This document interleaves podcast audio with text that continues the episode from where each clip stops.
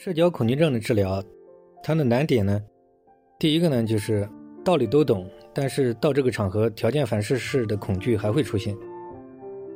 那么我们这个发现了，常年总结了一种反制法，实践证明效果非常迅速，就是专门矫治它的这种惯性、顽固的这种新颖性的一种不良习气。那么结合这种行为主义的脱敏暴露、短期这种轰击式的这种训练方法，现在已经实践证明效果非常有效，效果非常快。那么社交恐惧症治疗的这个难点呢之二呢，就是他现实生活当中的成长。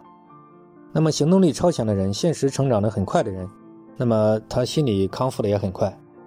所以说这个越是惰性大，越是这个逃避回避心理严重的人，康复的越慢，越是行动力超强的人，康复的越快。所以心理治疗的难点呢，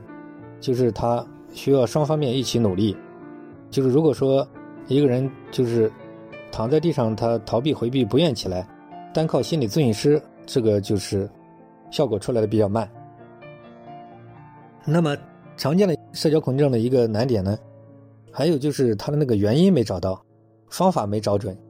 所以说他就老是进行不下去。所以说这个